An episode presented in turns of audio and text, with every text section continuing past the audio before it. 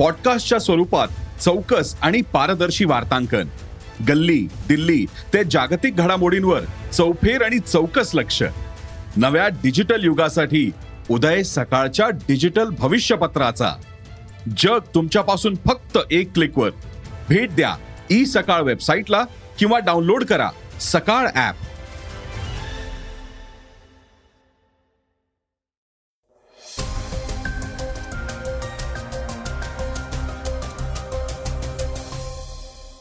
नमस्कार मी सुधीर इंगळगी. आता आपण ऐकणार आहोत सकाळचं पॉडकास्ट बिहारच्या राजकारणातील बदलाचा परिणाम महाराष्ट्रातही दिसून येतोय. यासंबंधीची सविस्तर माहिती देणारी बातमी आपण आजच्या पॉडकास्टमधून जाणून घेणार आहोत. राष्ट्रीय लोकशाही आघाडीचे म्हणजेच एनडीएचे उमेदवार जगदीप धनखड यांनी भारताचे चौदावे उपराष्ट्रपती म्हणून शपथ घेतली आहे त्याबाबतचे अधिक तपशीलही ऐकणार आहोत. आज चर्चेतील बातमीमध्ये आपण आयकर विभागानं जालन्यामध्ये छापेमारी करत मोठी रक्कम जप्त केली आहे त्याविषयी जाणून घेणार आहोत. चला तर मग सुरुवात करूयात आजच्या पॉडकास्टला भारत आणि संयुक्त राष्ट्रसंघाच्या बातमीनं. संघटित गुन्हेगारांनी दहशतवादाकडे वळणं आणि त्यांना संयुक्त राष्ट्रांनी काळ्या यादीत टाकल्यानंतरही आमच्या शेजारी देशांना त्यांना राज्याश्रय देणं या गोष्टींचा आम्हाला आता थेट अनुभव आहे. असा टोला भारतानं संयुक्त राष्ट्रामध्ये लगावलाय. यावेळी भारताचा रोख पाकिस्तानात राहणाऱ्या कुख्यात दहशतवादी दाऊद इब्राहिमच्या दिशेने होता. दहशतवादामुळं आंतरराष्ट्रीय सुरक्षा आणि शांततेसमोर असलेला धोका या विषयावर संयुक्त राष्ट्राच्या सुरक्षा समितीमध्ये बैठक पार पडली. या बैठकीत भारताच्या कायमस्वरूपी प्रतिनिधी रुचिरा कंबोज यांनी संघटित गुन्हेगारी आणि दहशतवाद यांच्यातील दुवे शोधून काढून ते नष्ट करायची गरज व्यक्त केली आहे. गुन्हेगारी आणि दहशतवाद यांचा संबंध तोडून टाकणे अत्यावश्यक आहे. संघटित गुन्हेगार दहशतवादाकडे वळून आमच्या शेजारी देशात कसा राज्याश्रय मिळवतात हे आम्ही पाहिलंय. या दुटप्पीपणाचा सर्वांनी मिळून प्रतिकार करायला हवा असं कंबोज म्हणाल्या. दहशतवादाविरोधी समितीची ऑक्टोबरमध्ये नवी दिल्ली आणि मुंबईत बैठक होणार आहे. भारतानं त्यासाठी संयुक्त राष्ट्रांच्या सुरक्षा समितीमधील सर्व सदस्यांना निमंत्रण दिलंय. दहशतवाद्यांकडून तंत्रज्ञानाचा वाढता वापर आणि हल्ला करण्याचे नवे मार्ग या मुद्द्यावर या बैठकीत चर्चा होणार आहे. संयुक्त राष्ट्रांच्या दहशतवाद विरोधी समितीचे अध्यक्षपद सध्या भारताकडे आहे. ऑक्टोबरमध्ये होणाऱ्या बैठकीसाठी अमेरिका चीन रशियासह सुरक्षा समितीमधील पंधरा देशांचे प्रतिनिधी उपस्थित राहणार आहेत. दहशतवाद पसरवण्यासाठी इंटरनेट आणि सोशल मीडियाचा वापर वाढतोय. त्यामुळं अनेक देशांसमोर नवे आव्हान निर्माण झालंय असं भारताच्या प्रतिनिधी रुचिरा कंबोज म्हणाल्यात. भारताच्या प्रतिनिधी रुचिरा कंबोज यांनी पाकिस्तानचे नाव न घेता त्यांचा दुटप्पीपणा उघड केलाय. एकोणीसशे त्र्याण्णवमधील मुंबई बॉम्बस्फोटातील सूत्रधार दाऊद इब्राहिम कास्कर हा कराचीमध्ये लपून बसल्याचा भारताचा दावा आहे. पाकिस्ताननं दाऊदला भारताच्या हवाली करावे जेणेकरून त्याला कायद्याच्या मार्गाने योग्य ती शिक्षा देण्यात येईल असं भारताचं म्हणणं आहे. अमेरिकेनेही दोन हजार तीन मध्ये जागतिक दहशतवादी म्हणून दाऊद इब्राहिमचं नाव जाहीर केलंय. दाऊद पाकिस्तानात असल्याचा दावा पाकिस्तान सरकारनं अनेकदा अमान्य केलाय. तरीही ऑगस्ट दोन हजार वीसमध्ये त्यांनी बंदी असलेल्या देशातील अठ्ठ्याऐंशी दहशतवादी संघटना आणि त्यांच्या प्रमुखांची यादी जाहीर केली आहे त्यात दाऊदचे नाव होते बिहारच्या राजकारणाविषयीची बातमी आता आपण जाणून घेणार आहोत. बिहारच्या राजकारणातील बदलाचा परिणाम महाराष्ट्रातही दिसून येतोय. शरद पवार यांच्या राष्ट्रवादी काँग्रेसनं महाविकास आघाडी सुरू ठेवण्याची इच्छा व्यक्त केल्याचं वृत्त आहे. या संदर्भात राष्ट्रवादीच्या नेत्यांनी शिवसेना पक्षप्रमुख उद्धव ठाकरे यांचीही भेट घेतली. बिहारमध्ये मुख्यमंत्री नितीश कुमार यांनी एनडीएपासून वेगळं होऊन नवीन आघाडी स्थापन केली. त्यात राष्ट्रीय जनता दल काँग्रेस डावे दल हिंदुस्थानी आवाम मोर्चा यांचा समावेश आहे. राष्ट्रवादीच्या वरिष्ठ नेत्यांनी ठाकरे यांची भेट घेतली आहे. विरोधी पक्षनेते अजित पवार प्रदेशाध्यक्ष जयंत पाटील यांच्यासह माजी मंत्री छगन भुजबळ सुनील तटकरे आदी नेत्यांचाही यात समावेश होता.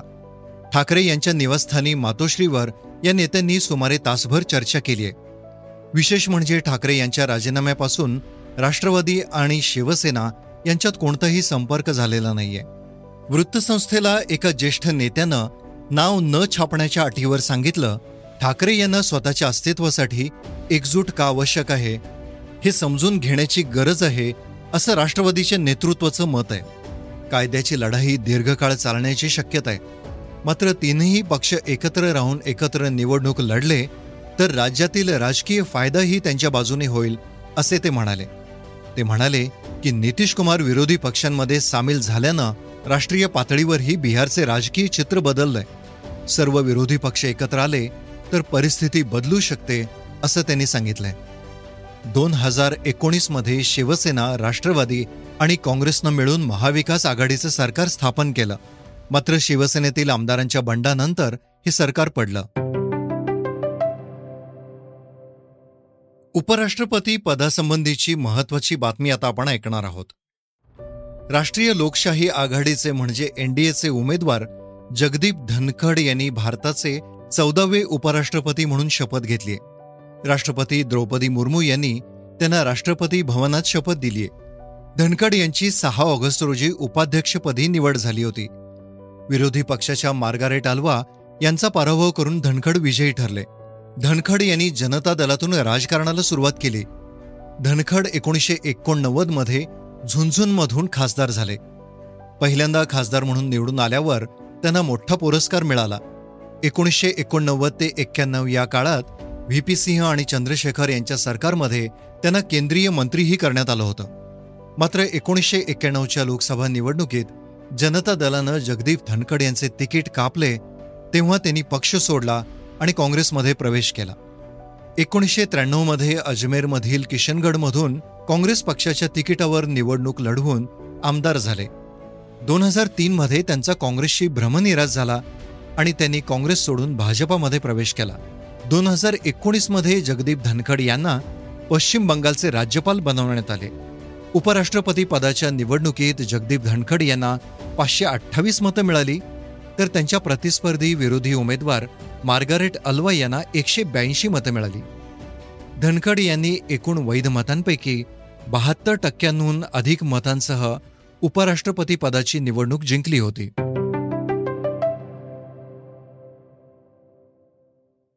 आता आपण जाणून घेणार आहोत आजच्या वेगवान घडामोडी. काँग्रेसचे खासदार शशी थरूर यांना त्यांच्या लेखन आणि भाषणासाठी फ्रान्सचा सर्वोच्च नागरी सन्मान मिळालाय. त्या सन्मानाचे नाव चेव्हलियर दे ला लिजन डी ऑनर असे आहे. नेपोलियन बोनापार्टनं अठरा हजार दोन मध्ये स्थापित केलेला फ्रेंच ऑर्डर ऑफ मेरिट उत्कृष्ट नागरी किंवा लष्करी वर्तनासाठी हा पुरस्कार देण्यात येतो. या सन्मानाच्या घोषणेनंतर ट्विटरवर थरूर यांच्यावर अभिनंदनाचा वर्षाव होतोय. थरूर यांनी ट्विट करत त्याबद्दल माहिती दिली आहे दोन हजार दहामध्ये थरूर यांना स्पॅनिश सरकारकडून असाच सन्मान मिळाला होता.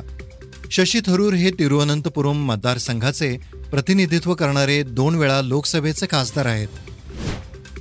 राज्य विधिमंडळाचं पावसाळी अधिवेशन हे सतरा ऑगस्टपासून सुरू होणार आहे.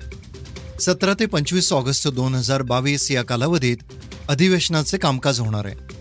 विधानसभा आणि विधान परिषद कामकाज सल्लागार समितीच्या झालेल्या बैठकीत हा निर्णय घेण्यात आलाय.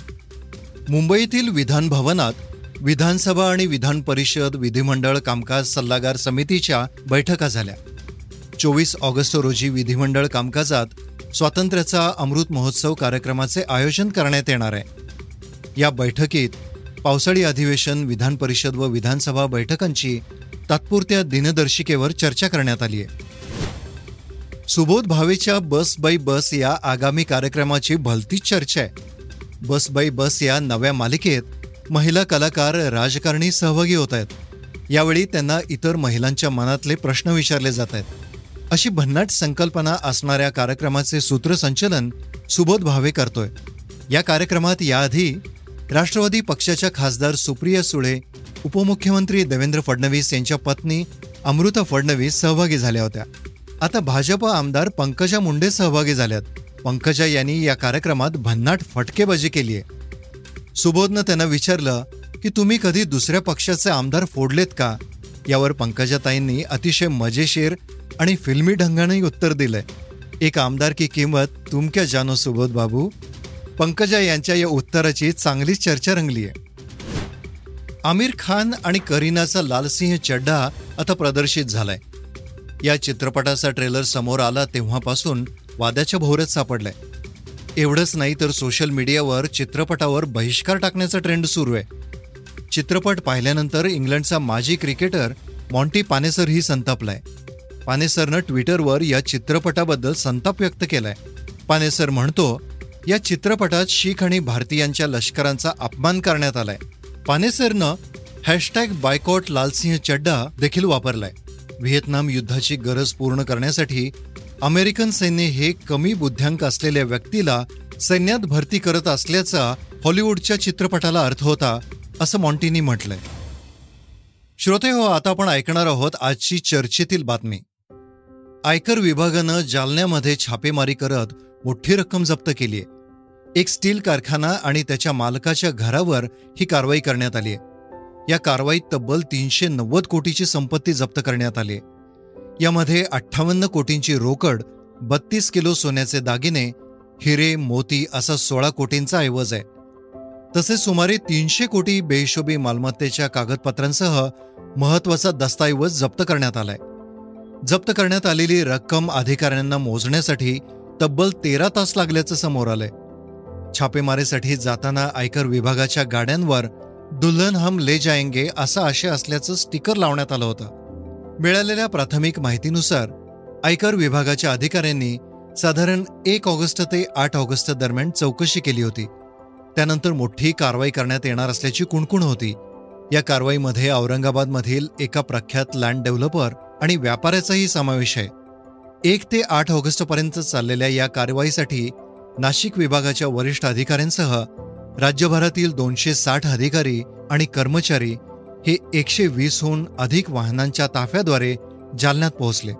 कारवाई दरम्यान छापे टाकण्यात आलेल्या व्यक्तींना याची कल्पना येऊ नये यासाठी नाशिक पुणे ठाणे व मुंबईच्या अधिकाऱ्यांनी त्यांच्या वाहनांवर दुल्हन हम ले जायंगे असे स्टिकर लावले होते. जेणेकरून हे सर्व लग्नाला जात असल्याचं भासवण्यात आलं होतं. यातील काही गाड्यांवर वर आणि वधूंच्या नावाचे स्टिकरही लावण्यात आले होते. श्रोतेहो हे होतं सकाळचं पॉडकास्ट उद्या पुन्हा भेटूयात. धन्यवाद. रिसर्च आणि स्क्रिप्ट युगंधर ताजणे. वाचा बघा आणि आता ऐका आणखी बातम्या. ई सकाळ डॉट कॉम वर. तुम्ही हा पॉडकास्ट ई सकाळच्या वेबसाईट आणि ऍप वर सुद्धा ऐकू शकता. विसरू नका या पॉडकास्टला आपल्या आवडीच्या पॉडकास्ट ऍप वर सबस्क्राईब किंवा फॉलो करायला.